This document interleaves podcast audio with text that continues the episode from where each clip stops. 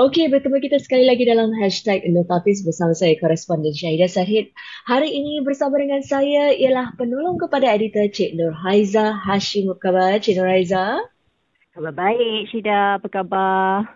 Baik. Ah, anda baru saja pulang daripada sidang puncak G20 yang baru berakhir di Nusa Dua, Bali, Indonesia. Bagaimana keadaannya di sana? Oh, um, keadaannya sangat sibuk dan banyak apa tu ramai pemimpin dunia yang hadir kan. Jadi keselamatan diperketatkan, uh, macet sana sini di jalan raya di Bali tu. Tapi alhamdulillah segalanya berjalan dengan lancar dan um, kalau uh, sudah baca ya, deklarasi uh, G20 telah diluluskan uh, eh, telah dibentangkan uh, di akhir hari kedua uh, sidang puncak tu. Apa hmm, yang kalau... penting Syida? Hmm. Teruskan?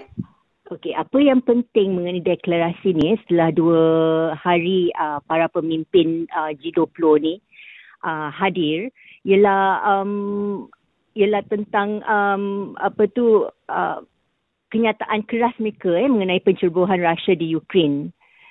So um, uh, kalau sudah tahu G20 ni ialah forum di mana para pemimpin dunia ekonomi terbesar hadir uh, untuk berhimpun untuk bersidang mengenai isu dunia.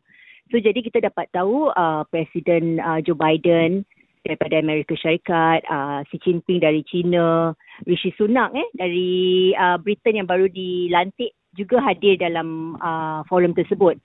Uh, hmm. Malah Perdana Menteri uh, Lee Hsien Loong walaupun G20 ni tidak uh, bukan meliputi Singapura tapi Singapura selalu diundang untuk uh, hadir sama sebagai um, observer eh, bagi sidang ni. Hmm. Jadi apa yang kita lihat um, jadi nak kirakan ramailah uh, pemimpin dunia yang hadir tetapi satu, satu seorang aja sudah tahu tak siapa yang tak hadir tu? Siapa Russia? ah Russia, Russia. Walaupun uh, pada mulanya uh, Presiden Jokowi uh, bertemu dengan um, Presiden Putin eh dan mengundang beliau ke, uh, hadir untuk sidang itu tapi akhirnya beliau tidak hadir. Yang hmm. hadir sebaliknya ialah Menteri Luar uh, Sergei Lavrov. Jadi pada hmm. dua hari tu um, agak sibuk keadaannya um, dan deklarasi tu alhamdulillah telah di um, uh, dicapailah hasil dua hari uh, sidang tersebut. Misalnya um, yang penting mengenai deklarasi ni, mereka telah um, meluluskan deklarasi dan mengutuk serangan itu eh serta Rusia menarik diri dari Ukraine dengan segera.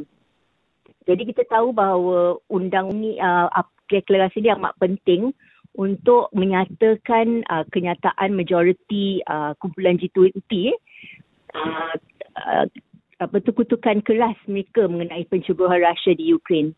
Malah dalam sidang akhbar bersama wartawan Singapura uh, pada hari kedua, Perdana Menteri Lee Hsien Loong juga menyatakan kepentingan untuk uh, kumpulan G20 tu untuk mem- mengut- untuk menyuarakan kutukan keras mereka terhadap uh, pencerobohan Rusia di Ukraine.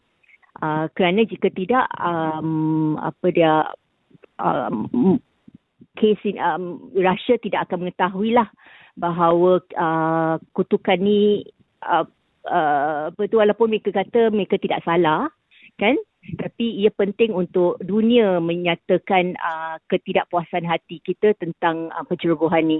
Jadi kita tahu hmm. sejak pencerobohan pada Februari lalu banyak kesan-kesan terhadap ekonomi yang berlaku selepas pandemik uh, COVID-19 selama dua tahun ni, dua setengah tahun.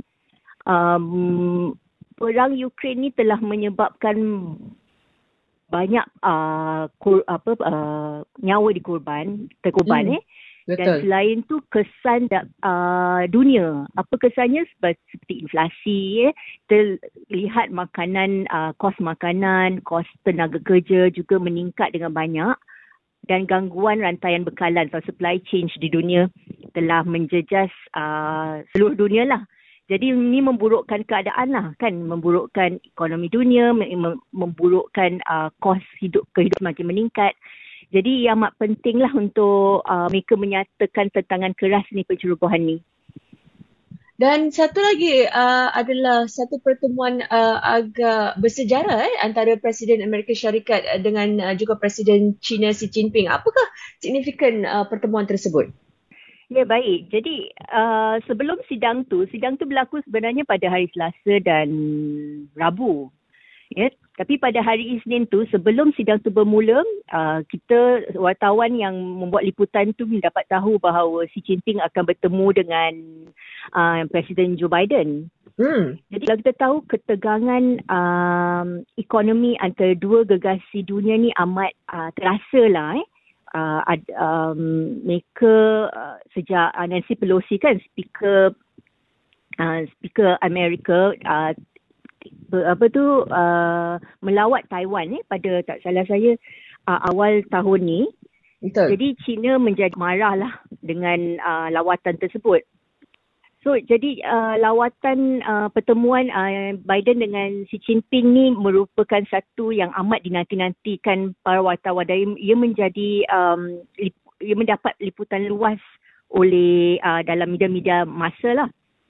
So apa yang penting mengenai uh, permulaan tu eh uh, pertemuan itu mereka telah berjabat tangan uh, dan um, kalau dilihat dari gambar tu mereka um, tersenyum kan jadi ia mem- mem- hmm. uh, merupakan satu permulaan yang baik untuk mereka um, bersetuju untuk memperbaiki urusan. Jadi uh, seperti kata Encik Biden ni, uh, mereka ingat ingin mengelakkan konflik uh, daripada berlaku dan ingin uh, komunikasi terbuka uh, apa tu diadakan antara mereka malah um, mereka mengadakan perbincangan tu selama tiga jam tau. dari wow, berapa ya? Lama sekali. Dari lima setengah, saya, saya rasa dari lima setengah atau enam setengah uh, petang sampai ke malam. Hmm. Tapi so, apa kesudahannya? Uh, kesudahannya uh, mereka bersetuju untuk menyelesaikan masalah dan uh, untuk memperbarui kerjasama uh, malah dalam bidang-bidang seperti perubahan iklim. So jadi uh, walaupun uh, dalam pertemuan tu Encik uh, uh, Xi Jinping juga menjuara pandangan lah agar Encik Biden tidak melintasi garisan merah dalam isu Taiwan. So what he saying like macam uh, jangan melampaui batas mengenai isu Taiwan ni. Jadi Encik kerana Encik Biden sebelum ni menyatakan Amerika akan melindungi Taiwan jika diserang China. So ya, uh, walaupun ada uh, apa tu um, uh, some words are quite uh, strong lah eh, dalam uh, isu seperti Taiwan ni. But seperti Encik Lee Hsien Loong berkata, ia merupakan satu uh, permulaan yang baik lah. Pertemuan tu merupakan satu permulaan yang baik. Walaupun um, uh, apa tu masih jauh dari penghujung isu. Jadi belum lagi semua isu tu belum dihuraikan uh, and it will take time. You akan mengambil masa yang lama sebelum isu itu akan dihuraikan. But it's a good start seperti Encik Lee uh, nyatakan. Eh. Dalam uh, sidang akhbar juga Encik Lee Hsien Loong menyatakan uh, Rome tidak dibina dalam sehari. Eh. Lantas tidak semua isu dapat dihuraikan dalam satu pertemuan. Uh, but wow. uh, mulai yang baiklah Syida. Eh. Hopefully ia akan membuahkan hasil perhubungan uh, hubungan mereka lebih baik kerana selain daripada perang Ukraine dan um, Russia ni uh, ketegangan antara Amerika Syarikat dan China ni juga penting untuk di uh, penting agak ia tidak berlarutan lah eh, jadi uh, ni adalah dua gergasi ekonomi dunia yang terbesar dan Singapura uh, seringkali menyatakan bahawa kedua-duanya juga kawan-kawan kami eh rakan baik kami Amerika hmm. baik ma- maupun China jadi hmm. ia amat penting untuk kita um, kita tidak mahu perkara ni um, ketegangan ni terjejas hingga yang menjejas uh, kita lah sebagai uh, sebuah negara Singapura eh. Jadi kepentingan juga kepentingan kita juga harus dijaga uh, kepentingan Singapura sebagai uh, sebuah negara uh, berdaulat. Ya begitu. Betul. Uh, adakah uh, perkara-perkara menarik lain yang berlaku semasa G20 tahun ini? Hmm, yang yang paling saya kata yang paling lucu lah nak kesan tu eh. Uh, seperti yang saya katakan tadi, Encik ha? Putin tidak hadir kan? Memang tidak hadir dalam uh, sidang. Yang ada ialah uh, menteri luarnya. Tapi yang kelakarnya Syida, pada hari pertama tu, eh pada sidang pertama tu, uh, beliau hadir uh-huh. di uh, sidang tu. Okey. Malamnya uh, saya dapat berita bahawa beliau telah menghilangkan diri. Menghilangkan oh. diri maksudnya pulang ke? Ataupun uh, apa? So sebelum tu, sebelum pulang tu kita dapat tahu dia masuk hospital untuk dirawat oh. kerana masalah jantung. Oh. So wartawan semua dah eh uh, kenapa agaknya nak, nak elak ke apa kan.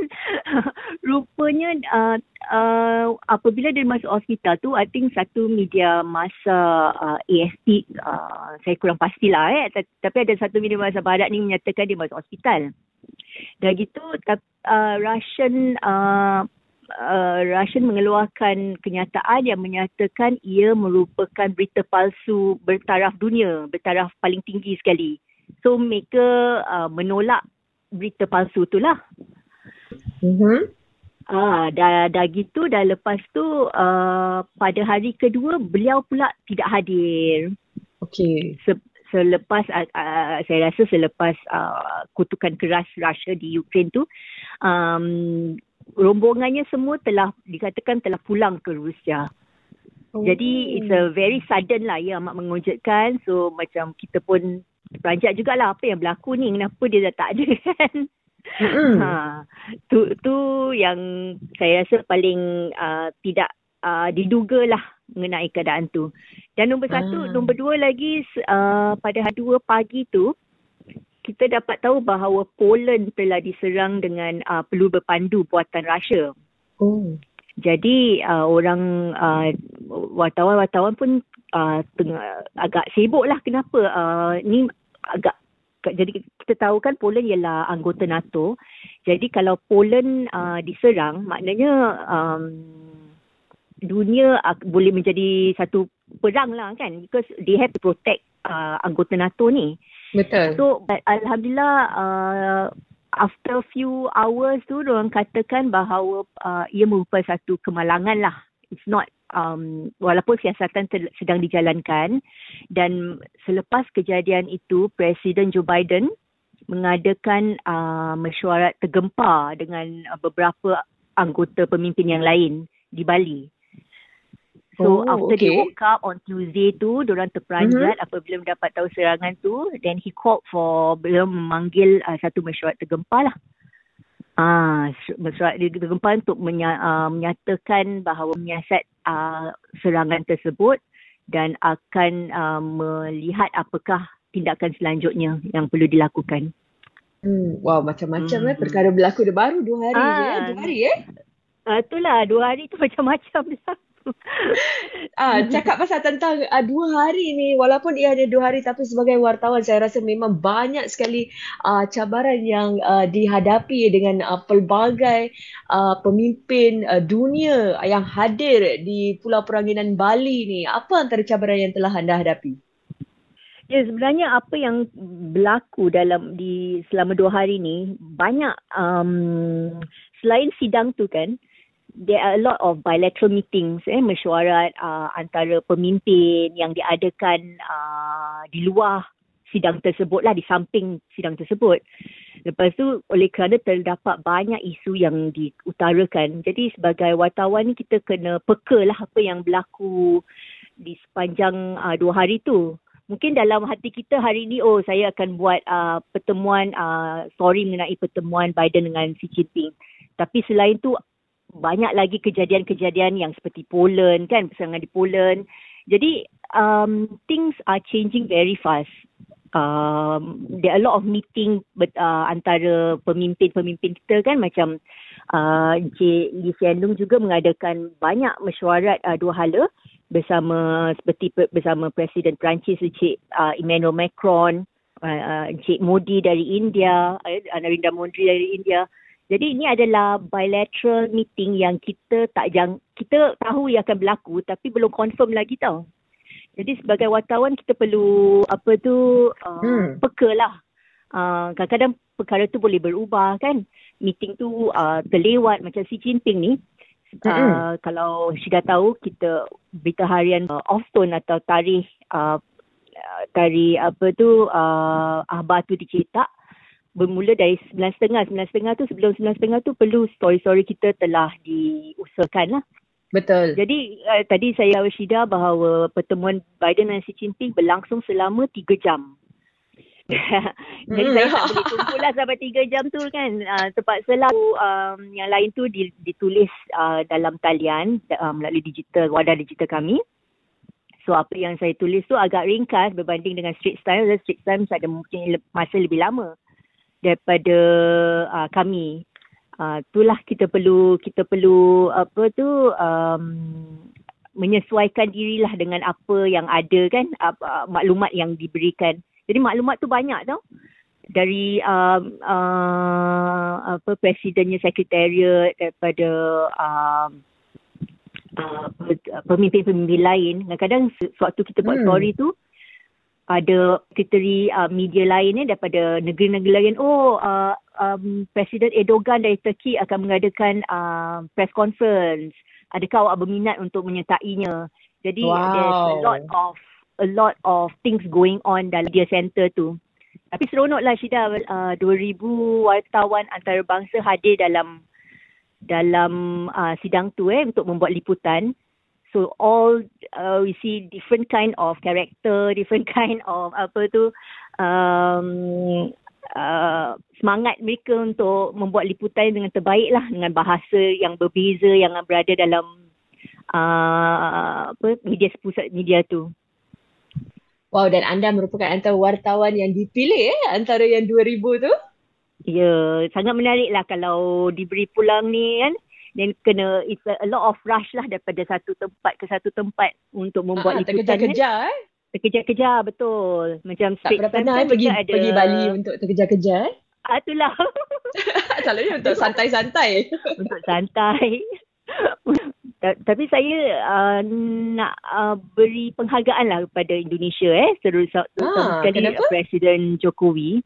Saya hmm. rasa uh, tu dijalankan bagi saya lah pendapat saya eh dari sesampainya saya di airport you know uh, uh, di media uh, di uh, pusat media saya rasa um, mereka menjalankan tugas mereka sangat baik. It was very smooth dekat di airport eh, walaupun ramai wartawan ramai uh, delegasi yang hadir.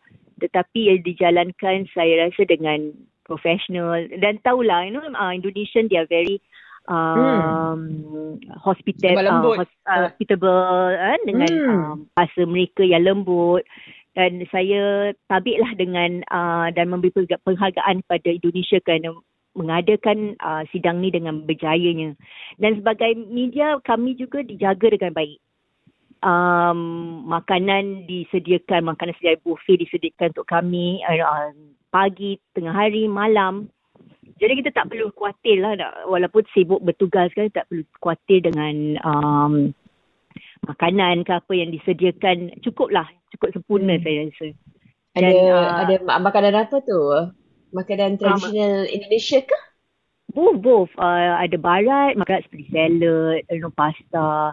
Uh, Indian food pun ada. Ada uh, wow. kan. Dan uh, of course, makanan Indonesia lah ditunjukkan. Ada wajib ada um, makanan Indonesia yang jadi uh, amat menyeluruh lah. And it's uh, world class. Saya rasa makanan memang sedap. Semua puji lah. Semua kawan-kawan saya dari uh, balai semua puji makanan sedap kan? Tempat dia pun selesa uh, dari segi wifi. Walaupun 2000 orang tu berhimpun pun tapi saya rasa ia dijalankan dengan amat baik. Dan saya dapat tahu bahawa Encik Jokowi juga eh sebagai Presiden Indonesia juga diberi penghargaan lah oleh media-media semua amat uh, apa tu uh, they look up lah tu Presiden uh, Indonesia Jokowi yang menjadi uh, apa yang memimpin lah uh, sidang ni.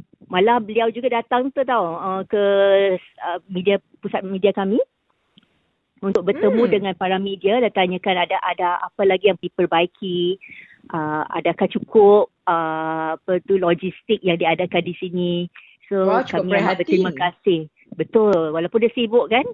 Tapi saya rasa beliau um, prihatin dan amat uh, take care lah of all the media there. Wah, memang seronok sekali sebab saya lihat di TikTok juga eh, ada yang video-video yang menunjukkan uh, di mana Presiden Jokowi telah membawa para pemimpin uh, keluar dan juga sewaktu dinner tu uh, memang cukup gah sekali lah. Ya, memakai baju tradisional kan dan membawa uh, para pemimpin ni ke uh, mangrove kan, mangrove di di Bali. Uh, satu, oh, satu lagi isu yang uh, hangat juga ialah mengenai perubahan iklim lah uh, mereka dalam deklarasi itu juga mereka bersetuju untuk um, mem- melakukan sesuatu untuk memperbaiki perubahan iklim yang um, berlaku di dunia sekarang ni. Wah, jadi kira kan uh, memang banyak sekali yang telah uh, anda lalui, yang telah anda lihat, uh, pelbagai uh, apa tu uh, pengalaman yang saya pasti amat menyeronokkan eh sebagai seorang wartawan membuat liputan tentang uh, antara pertemuan terbesar dunia di rantau ini eh uh, pertemuan G20 sidang puncak G20. Baik, terima kasih banyak kepada Nohaiza kena sudi bersama di dalam hashtag Notabase uh, bagi mereka yang ingin terus membaca laporan-laporan yang telah disediakan oleh Nohaiza anda boleh ke laman web kami di www.beritaharian.sg. Terima kasih.